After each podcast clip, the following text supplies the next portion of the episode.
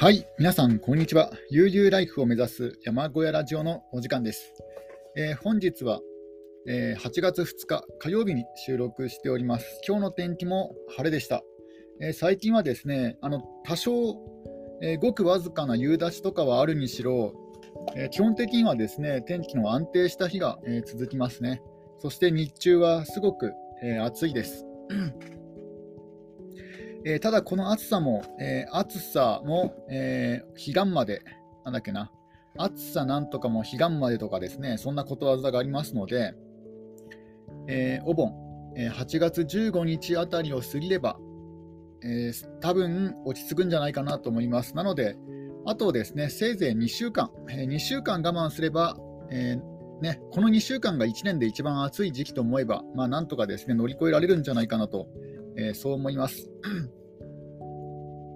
で今日はですね、え例によって特に、えこれといったネタがですねありませんので、えちょっと思いつく限り、まあ、だらだらと、え雑談をしていこうかなと思います。え特にですね決まったテーマは、えありません。本当に思いついたことをそのまま、え垂れ流しで話していこうかなと、え思います。えまずですね、その暑さも8月の中旬までということもあってですね、8月下旬、もし、えー、気温がですね安定したら、えー、ちょっとですねアウトドアにそろそろ、えー、出かけたいなと思っています。え場所はどこにするかはちょっと決めてないんですけども、まだあの気温次第、え暑さ次第と、まあ、あとはあのあんまり混んでるところはちょっと避けたいなと思ってます。前々からですね行きたい行きたいと言って行きたい行きたいと言っていたあの富士山登山とかもですね行きたいんですけどもどのくらい混むのかわ、えー、からないしなおかつなおかつあの山小屋の予約はですね取りたくありませんのであの結構高いんですよ山小屋。でなおかつ山小屋で寝て、ね、そんな人が密集したところであの快眠できるか安眠できるかというとちょっとそれも難しいかなと思いますのでで、どうせですね、あのわざわざ丸1日がかりで、え、片道ね、富士山まで行く行くことを考えたら、日帰りで終わりにするのもちょっともったいないなと、ね、思いますので、え、なかなかですね、難しいんですよ。あのー、もったいないんですよ。日帰りで登るのももったいないし、かといって、山小屋のね、山小屋はちょっと難しいし、といってですね、なかなか、えー、なかなかですね予定が組みづらいという感じです。でであったら、群馬県庁稜線トレイルにですねもう一度再チャレンジするのもいいかなと最近思ってきました。まあ、別にですねスルーハイクではなくてセクションハイクを2、3回やるのもねいいこいいいいとは思うんですけども、どうしようかなと今悩んでるところです。えー、前回は、えー、5月の中旬に行ってで、5月の中旬はですねまだまだ冬でして、非常に寒かったんですよ。で、あのー、非常に寒かったし、えー、ちょっとですね、その時初めてのテント泊登山、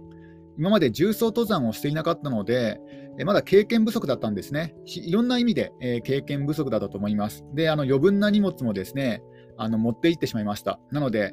えー、バックパックの荷物の重さが20キロぐらいになってしまいまして、非常に重かったんですよ。だから、20キロの荷物を背負って、えー、長距離ハイクするのはちょっと厳しかったかなと。結局、あのまま、結局ですね、あの当時は残雪に阻まれて、あの敗退したんですけども、あまりにも雪が多くて。でも、結局あの、あの時残雪で敗退しなかったとしても、あの荷物の重さだったら、かなりね、危なかったんじゃないかなと思います。だから逆に良かったですね。あの登り始めて最初の山山を乗り越えたあたりで、えー、残雪に阻まれて、で、早々ですね。早々と、え、敗退した。24時間も登ってなかったですね。だから早々と早い時点で敗退できてよかったかなと思います、今思えば。えー、あのまま突っ込んでいったらあの、もし雪がなくても結構苦労したんじゃないかなと思います、バッグの重さで。で、えー、今度はですねあのある程度軽量化した荷物で、であの道具もですねあのさらに良いものを、え、買い揃えてますので、だから次回はだいぶ楽になると思います。ロングトレイルが楽というか、荷物の重さは軽くなると思います。え、どこでですねあの水を汲めばいいかというのも、あと浄水器の使い方も覚えましたので、これでだいぶ荷物をですねあのその何リットルも水を持っていかなくても、あの水の給水場所がある程度把握できましたので、うん、だから、うん、ちょっとはですね、荷物を軽くできるんじゃないかなと思います。ちょっとここで水を飲みます。今日は珍しく水ですね。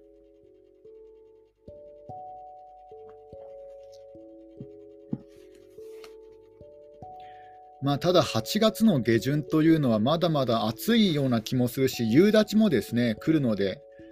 ちょっとあの群馬県境稜線、まあ、要はですね山の峰を歩きますので、あのその場所によっては雷をですね避ける場所がないんですね。だからちょっとタイミング的、時期的に良くないかなっていう気持ちもしなくもないんですね。まあ、そんなこそんな感じそんなことを、えー、考えていまして、まあ、ただ、どこかしらには行きたいかなと、えー、思ってますね。まあ、そのスルーハイク云々は別にしても、まあ、に短くても2泊、2泊、3泊ぐらいの重装登山、あのあるいはテント泊、ちょっとしてみたいなと。えー、わざわざテントを新しいものを購入したにもかかわらず、まだですね、試し張りをしただけで、えー、一度も使ってませんので、ちょっとそれも使いたいんですよ、そろそろ。だから、そんなこともあって、8月の下旬あたりに、えどっかですね、行こうかなと思ってます。まあ、それもまだ確定ではないんですけども、まあ、そんなことを考えてるな考えていますね。えー、あとはですね、あのもう本当、今日はぐだぐだと、えー、雑談形式でいろいろですね、あの経験したこと、あとは思ったことを述べていこうかなと思ってます。えー、自分の住んでいる地方自治体からですね、あのなんと、え今、物価高で、え物価が高騰していて、え皆さん苦労されているということで、えその地区に住んでいる方全員にですね、あの無差別で全員に、え1万円あの配布されました。給付金ですね、1万円の給付金です。いや、これはありがたいですね。あのうん、非常にありがたいです。で、それが本日、えー、振り込まれました。だから、まあ、この1万円は無駄遣いせずに、まあ、とりあえずは貯金、貯金して、うん、おこうかなと思ってます。ね、ちょっとありがたいですね。こういうこともあるんですね。だからひょっとしたら、あのえ住んでいる地方自治体によっては、そういった、えー、物価高騰に対する、えー、給付金が配られて配られてるところ、自分の住んでるところ以外にも、他にもですね配ってるところあるんじゃないかなと思います。とりあえず、えー、自分の住んでいるところは急遽1万円が配布されました。ということは、えー、ある程度体力があるのかなと思いますね、その地方自治体に。うん、あの1万円とはいえ、全世帯、あ世帯かな、1人かな、ちょっとそこはね、あの確認してなかったんですけども、ちょっとね、紙が、あの通知も届いたんですけども、その通知がちょっと手元にですね、あるかな、ないかな。さすがにすぐに出せるところにはないので、あのひょっとしたらですね、あの初初初初体、えー、世帯、その世帯かもしれないですけど、うん、とりあえず1万円ですね、あの振り込まれました。いや非常にありがたいです。えー、で、えー、あとはですね、ちょっとまたドリンクを、あ水を飲みます。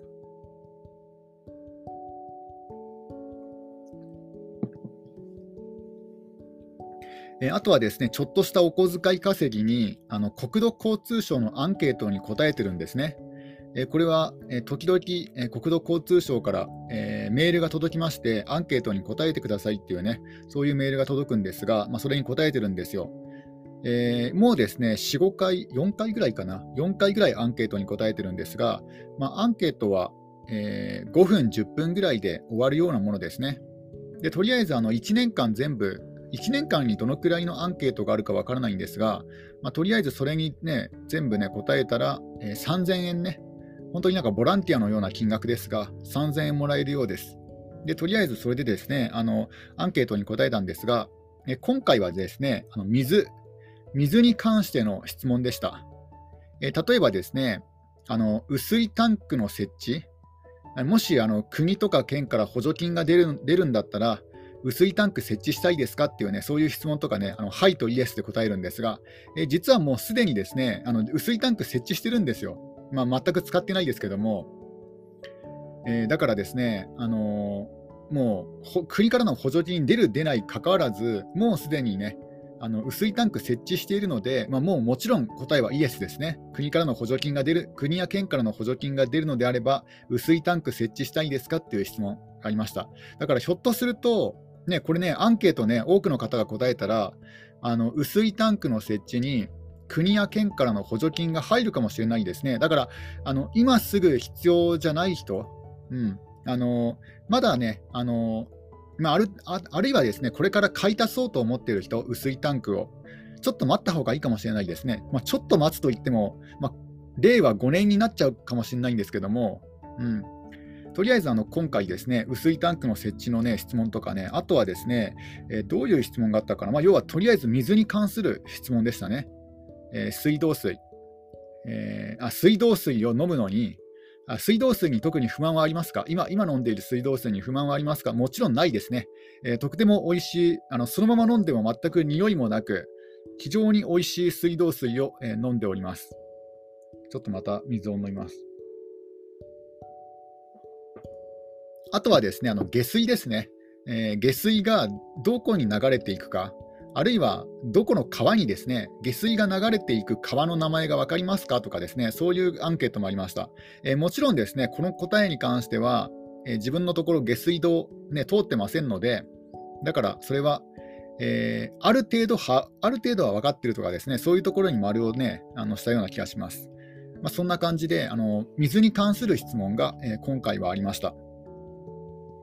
だから、えーね、あの国土交通省の方も、やっぱりなんか水道事業、まあ、よくなんかツイッターでもですね結構荒れてますよね、なんか水道事業を海外に売り飛ばすのかとか、なんかね、そんな感じで、よく水道に関しては荒れてるんですが、少なくとも国土国土交通省はなんかそんな感じであのアンケート調査とかはしてるんですね。まあ、非常にシンプルなアンケートなんですけども、まあ、はいかいいえ、あとはその他で自分の意見が書けるぐらいな、そういったシンプルシンプルなね、あの統計調査なんですが、えそういうのに答えました。えー、ちょっとまた水を飲みますね。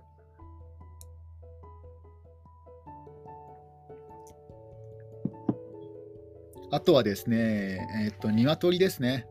えー、今日はコンビニに行って、あのコンビニの帰りにですね、コンビニから帰ってきて、であの自分のね、あの山小屋の駐車場に車を止めようと思ったらですね、鶏がいたんですよ。で、まあ、まあ、バッグすれば、車が近づいていけば、あいつもあの車バッグで止めてるんですよ。後ろ向きで止めているんですね。で、まあ、バッグすれば、鶏の方が逃げるだろうと思って、普通にそのままバッグしたんですよ。ところがですね、鶏が逃げるどころか、逆にね、あの前進したんですよ。もう本当なんかヒヤッとしましたね。えー、普通、車が進んできてるのに前進するかなとか思い思いましたけども、まあ、もちろんね、あの車をちょっと手前、やや手前気味に止めるしかなかったんですけども、まあ、そんな感じで、鶏、本当、車をですね恐れないんですよねな。ぜか分からないんですけども、車に対する危機感がないんですよ。下手すると猫とかですね、犬とかの方が、野良猫の方が頭がいいんじゃないかなと思います。そういう車に関する危機感は。野良猫はちゃんと自分の車がですね、道路を走ってると、まあ、なかなかのらどかない猫もね、ま、いないわけじゃないですけども、基本的には、えー、すぐにですね逃げますので、うん、だから、猫はね、心配ないんですが、いやー、鶏はですね、逃げないんですよ、車車が進んでも。だからね、あのー、これはどうしようかなと、また、また頭が痛いですね、それに関しては。で、まあ、昼間、あまあ、まあ、鶏が放し飼いしてるのは昼間だからね、いいんですけども、昼間だからこちらもね、気づくからいいんですけども、いや、でもね、やっぱりこう、注射するたびにストレスがかかるっていうのは、ちょっとね、嫌なもんですね。うんえー、あとはですね、えー、思いついたこと、えー、あそろそろですね、また草刈りをしなくちゃいけないかなと、もう伸びるのが早いんですね、草が。うん、あの自分の土地内はもう諦めました。もうこれね、あの草を刈ったら、もう、キリがないので、あのもうちょっと多少諦めましたね。あの最低限移動できる部分が草が刈ってあればいいかなと思ってます。ただ、あの道路沿いですね、あのこれ、えっと、自分の土地と道路の間、間というか、あの道路脇、えそこはですね、まあ、誰もかあの草刈りしませんので、もう自分でやるしかないんですよね、まあ、自分の土地なので。だから、そこをですね、えー、1ヶ月に2回ぐらい、の周期で、え、草を刈ってるんですが、またね、そろそろ草をね、刈らなくちゃいけないかなと思います。だから今日、あ、今日じゃなかった、えっ、ー、と、明日、明日草を刈ろう、あの、刈ろうかなと思ってますね。本当は明日夕方ジョギング行こうかなと思ったんですが、まあ、ジョギングの代わりに草刈りでもしようかなと。夕方5時ぐらいになれば涼しくなるので、で、まだ5時だったら全然明るいですので、で 5, 時5時ぐらいに小1時間、えー、草刈りをしようかなと思います。うん、ちょっとドリンあの水を飲みますね。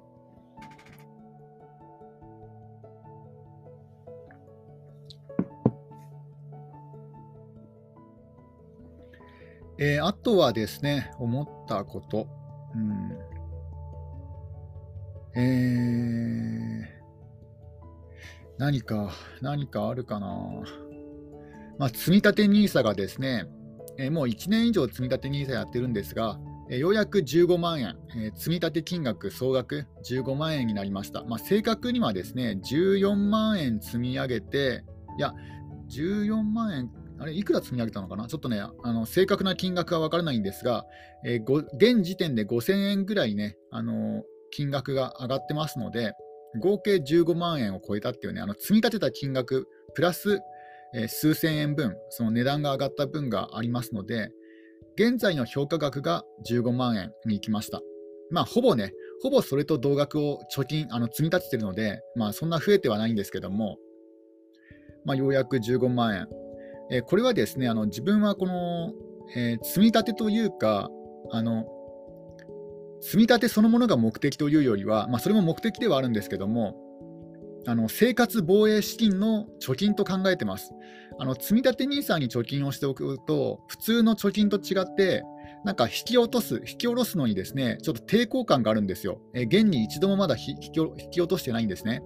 で、これが普通のね、地方銀行とかに貯金しておくと、まあ、いくらでもね、引き出しちゃうじゃないですか。例えば銀行に行っても引き出しちゃうし、ATM に行っても引き出しちゃうし。だから、あのところがですね、積立 NISA に積み立てておくと、ちょっと抵抗感を感じるんですね。なんか今引き出すのちょっともったいない気もするなとか言って、で、結局ね、引き出さずに済む。まあ、そういう感じで、あのー、えー、なんだ、その積立 NISA をやっているとやっているというよりは、もう貯金ですね、ほぼあの手が出しづらい貯金をしていると思ってます。で、とりあえず生活防衛資金が15万円になりました。あの実際に自分が貯金をしている金額とは別に、別口座で15万円あるということですね。だからちょっとですね、これで少しあの精神的な余裕が、例えば今ですね、まあ、仮に仮に今全くの無職になったとしても、まあ、15万円あるって思うと、ちょっとですね、あの気持ちが楽じゃないですないですか。まあ、とはいえ、まだね、まだ15万円ですので、まあ、次の目標は20万円ですね。生活防衛資金20万円。うんまあ、でも、20万円といっても、例えば車がね、突然壊れたとか言ったらね、もうそれだけでもう何十万ってなっちゃいますので、買い替えるのに。だからまだまだ安心はできない金額なんですが、とりあえず、えー、20万円を目指そうかなと思います。まあ、あと5ヶ月すれば、えー、毎月1万円貯金して、貯金というか積立 NISA に積み出してるんですよ。だからあと5ヶ月もすればですね、20万円に届くと思いますので、うん、だから、えー、これからも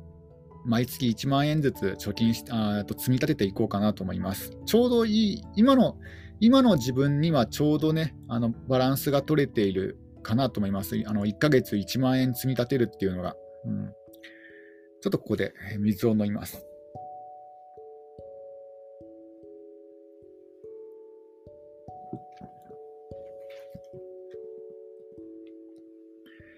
えー、で、えー、あとはですね、えー、あとは、やっぱり今やあの山のふもとに住んでるんですけども、山のふもとに住んでいても、やっぱりあの屋外は涼しくなるんですよ、夜。夜、屋外は涼しくなるんですが、やっぱり山小屋の中はですね夜になっても多少はこう熱をこもってるのか、夜、今何時だろう、今9時あ10時か、あれ、10時ぐらいでも意外とですね若干蒸すかなと、あのおそらく屋根にね熱が溜まっていて、それがまだ完全にねあの下がりきってないんじゃないかなと思います。屋根の屋根の屋根下にね熱がこもって。えなので、屋外はですね6時ぐらいからもうだいぶ涼しくなるんですよ。ただ、屋内の方は、まだちょっとね、あの蒸すかなと。えー、あとはですね、えーまあ、昨日ジョギングを久しぶりに行ったんですが、やっぱりあの登山の筋肉と、えジョギングの筋肉、全く使ってるところが違いますので、やっぱりあの走らないと、えー、結構筋肉痛、運動不足、運動不足を感じますね。だからやっぱりバランスよく、えー、運動しないといけないかなと、ずっと登山やるやってるのもダメだし、ずっとジョギングだけやってるのもダメだし、だからちょうどですね、え、バランスよく運動するのがいいんじゃないかなと思います。だから昨日ジョギングしただけで、え夜はですね、すぐ眠くなって、で、まあ、そんな感じで眠くな眠くなってしまったんですよ。えー、で、あとはですね、うん、あとだいぶね、部屋がね、散らかってきたので、これ片付けなくちゃいけないんですが、えー、まあ、片付けよう、片付けようと思っていて、なかなか片付けきれていないので、まあ、ちょっとずつ1日30分、1時間でもいいので片付けるですね、掃除をする習慣をつけようかなと思ってます。まあ、思ってるだけでね、毎回毎回なんか片付けられてないんですが、まあ、片付けをしようかなと。片付けができたらいいかなと思ってます。えー、あとはですね、えっ、ー、と、明日が、えー、水曜日かな。うん。えー、で、まあ、8月は比較的、そのお盆休みもあるし、8月は比較的ですね、あのゆっくりできそうな、え感じではあります。そのただ、暑さがね、暑さがちょっとしんどくて、せっかくね、休みがあっても、なかなか外出できてはいないんですが、まあちょっと、うん、やっぱり夏は夏で大変ですね。ただ、真冬に比べればまだましです。真冬は本当地獄でした。だから、真冬のあの苦しさを考えれば、その電気代高騰地獄とかですね、あの水道凍結地獄、あと寒さ地獄、それを考えれば、夏の方が自分はいいです。うんあの真真冬あの、冬と夏だったらあ、冬と真夏だったら冬かもしれないけども、真夏と真冬だったら圧倒的に真夏を選びますね。うん。真冬が一番嫌です。自分は1年の中で。で、まあ、この夏がですね、終われば真冬がやってくるわけですよ。で、山に住んでるので、この冬の時期が極端に長いんですよね。それもちょっと憂鬱、もう今から憂鬱ですね、冬が。えー、で、えー、あとはですね、えー、あ最近ブログかけてないですね、ブログ。えー、今日もですね、家計簿つけてたんですよ。あの7月分の家計簿は一応まとめたんですね。えー、ざっくりと、ざっくりとというかまとめることができました。え、ただですね、この7月分の家計簿も、え、どこまでね、金額を入れるかっていうのが、やっぱりややこしいんですよね。例えば、あの今現在、えっ、と、あれ、何でしたっけ？うんと、なんだっけな、国民健康保険か。国民健康保険も、例えば、あの毎月ね、払ってるというよりは、あれ、1年、あの、なんだろう、2、3ヶ月とかですね、1年間まとめて払うことができるんですよね。だから、例えば極端に言うと、1年間分一気に払ってしまったら、その分が家計簿に入っちゃうわけじゃないですか、1ヶ月。だから、急にですね、なんか金そのその月だけ金額がドバって上がっちゃうわけじゃないですか。だから、そういうのもですね、結構ややこしいなと。で、自分もですね、できれば、できれば払えるときにね、払えるときにどっとね、払いたいですので、なんかめんどくさいですので、その毎月ね、あの決まったときに払うっていうのが。えー、だから、払えると、払えるんだったら一気に払ってしまいたい払ってしまいたいたちなんですが、まあ、そういうのもですね、なんかいろいろ面倒だなと思ってます。ただ、えー、ざっくりとですね、計算してみて、まあ、ここ3ヶ月の中では、まあ、比較的ですね、金額落ち着いてきたかなと。えー、今年も、あ、今年じゃなかった、今月もですね、結構いろいろ買ったんですよ。あのー、例えば、今乗っているハイゼットデッキ版のパワーウィンドウスイッチとかですね、あとは、あの、アウトドア用具もまたね、今年、あ、今月買ったんですね。何を買ったっけな？えー、なんかですね、あ、あのー、以前買ったテントの、あの、グランドシートですね。以前買ったテントに使うグランドシートを買ったんですが、これサイズがですね、ほぼ、ほぼなんか今まで使っていたあのテントとほぼ同じだったので、あのグランドシート、新しく買ったグランドシート、なんかグランドシートがですね、その専用のグランドシートを買ったんですね。あのグランドハットワンという、えー、テントをこの前、先月購入しまして、これが3万円だったんですね。で、それプラス、えー、それとそのテントだけだと、あの床がですね、床というか、テントの裏がですね、汚れてしまうので、そのテントのサイズに合ったグランドシートを買ったんですが、そのグランドシートがですね、ちょっと小さいんですよね。一回り小さいんですよ、テントよりも。なぜか知らないんですけども。その、純正のグランドシートを買ったにもかかわらず、なぜか一回り、ね、テントのあのグランドシートサイズが小さくてですね、え、これだったら今まで持っていたテントのエアライズ1、1アライテントのエアライズ1のグランドシートとほぼ、ほぼほぼ同じじゃんと思ってちょっと後悔しました。えそれが数千円したんですよ。えー、3000円ぐらいしたかなと思うんです。まあ、それがですね、そういうものが、えー、ね、今月の無駄遣いとして加わったりとか、えー、あとはですね、何か買ったと思うんですね。何かしら買ったんですが、ちょっとドリンクを飲みます。